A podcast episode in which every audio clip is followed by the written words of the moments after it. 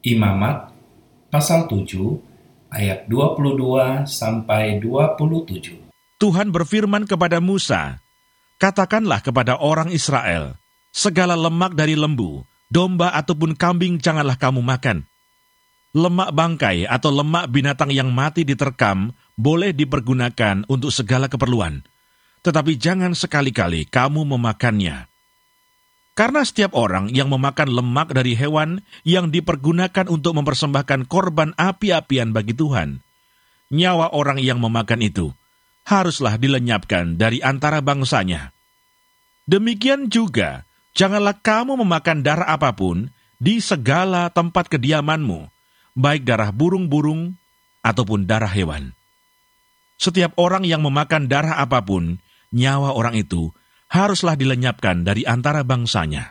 Sahabat, larangan memakan lemak dan darah menjadi satu bagian yang penting dalam mempersembahkan korban bakaran.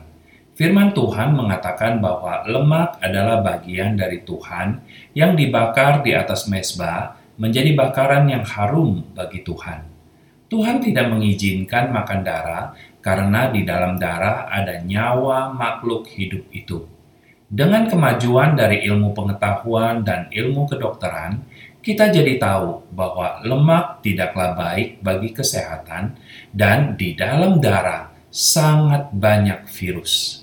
Jika kita sandingkan dengan perintah Tuhan agar kita tidak makan lemak dan darah, bukankah adalah untuk kebaikan kita? Ketika Tuhan memberikan perintah, kita bisa tahu bahwa semua adalah untuk kebaikan kita. Sungguh, kita harus bersyukur bahwa Tuhan begitu mengasihi kita, sehingga setiap aturan yang diberikan bukanlah untuk mengekang atau membatasi kita, tetapi adalah untuk kebaikan kita agar kita memiliki tubuh yang sehat, sehingga boleh terus melayani dan memuliakan namanya. Amin.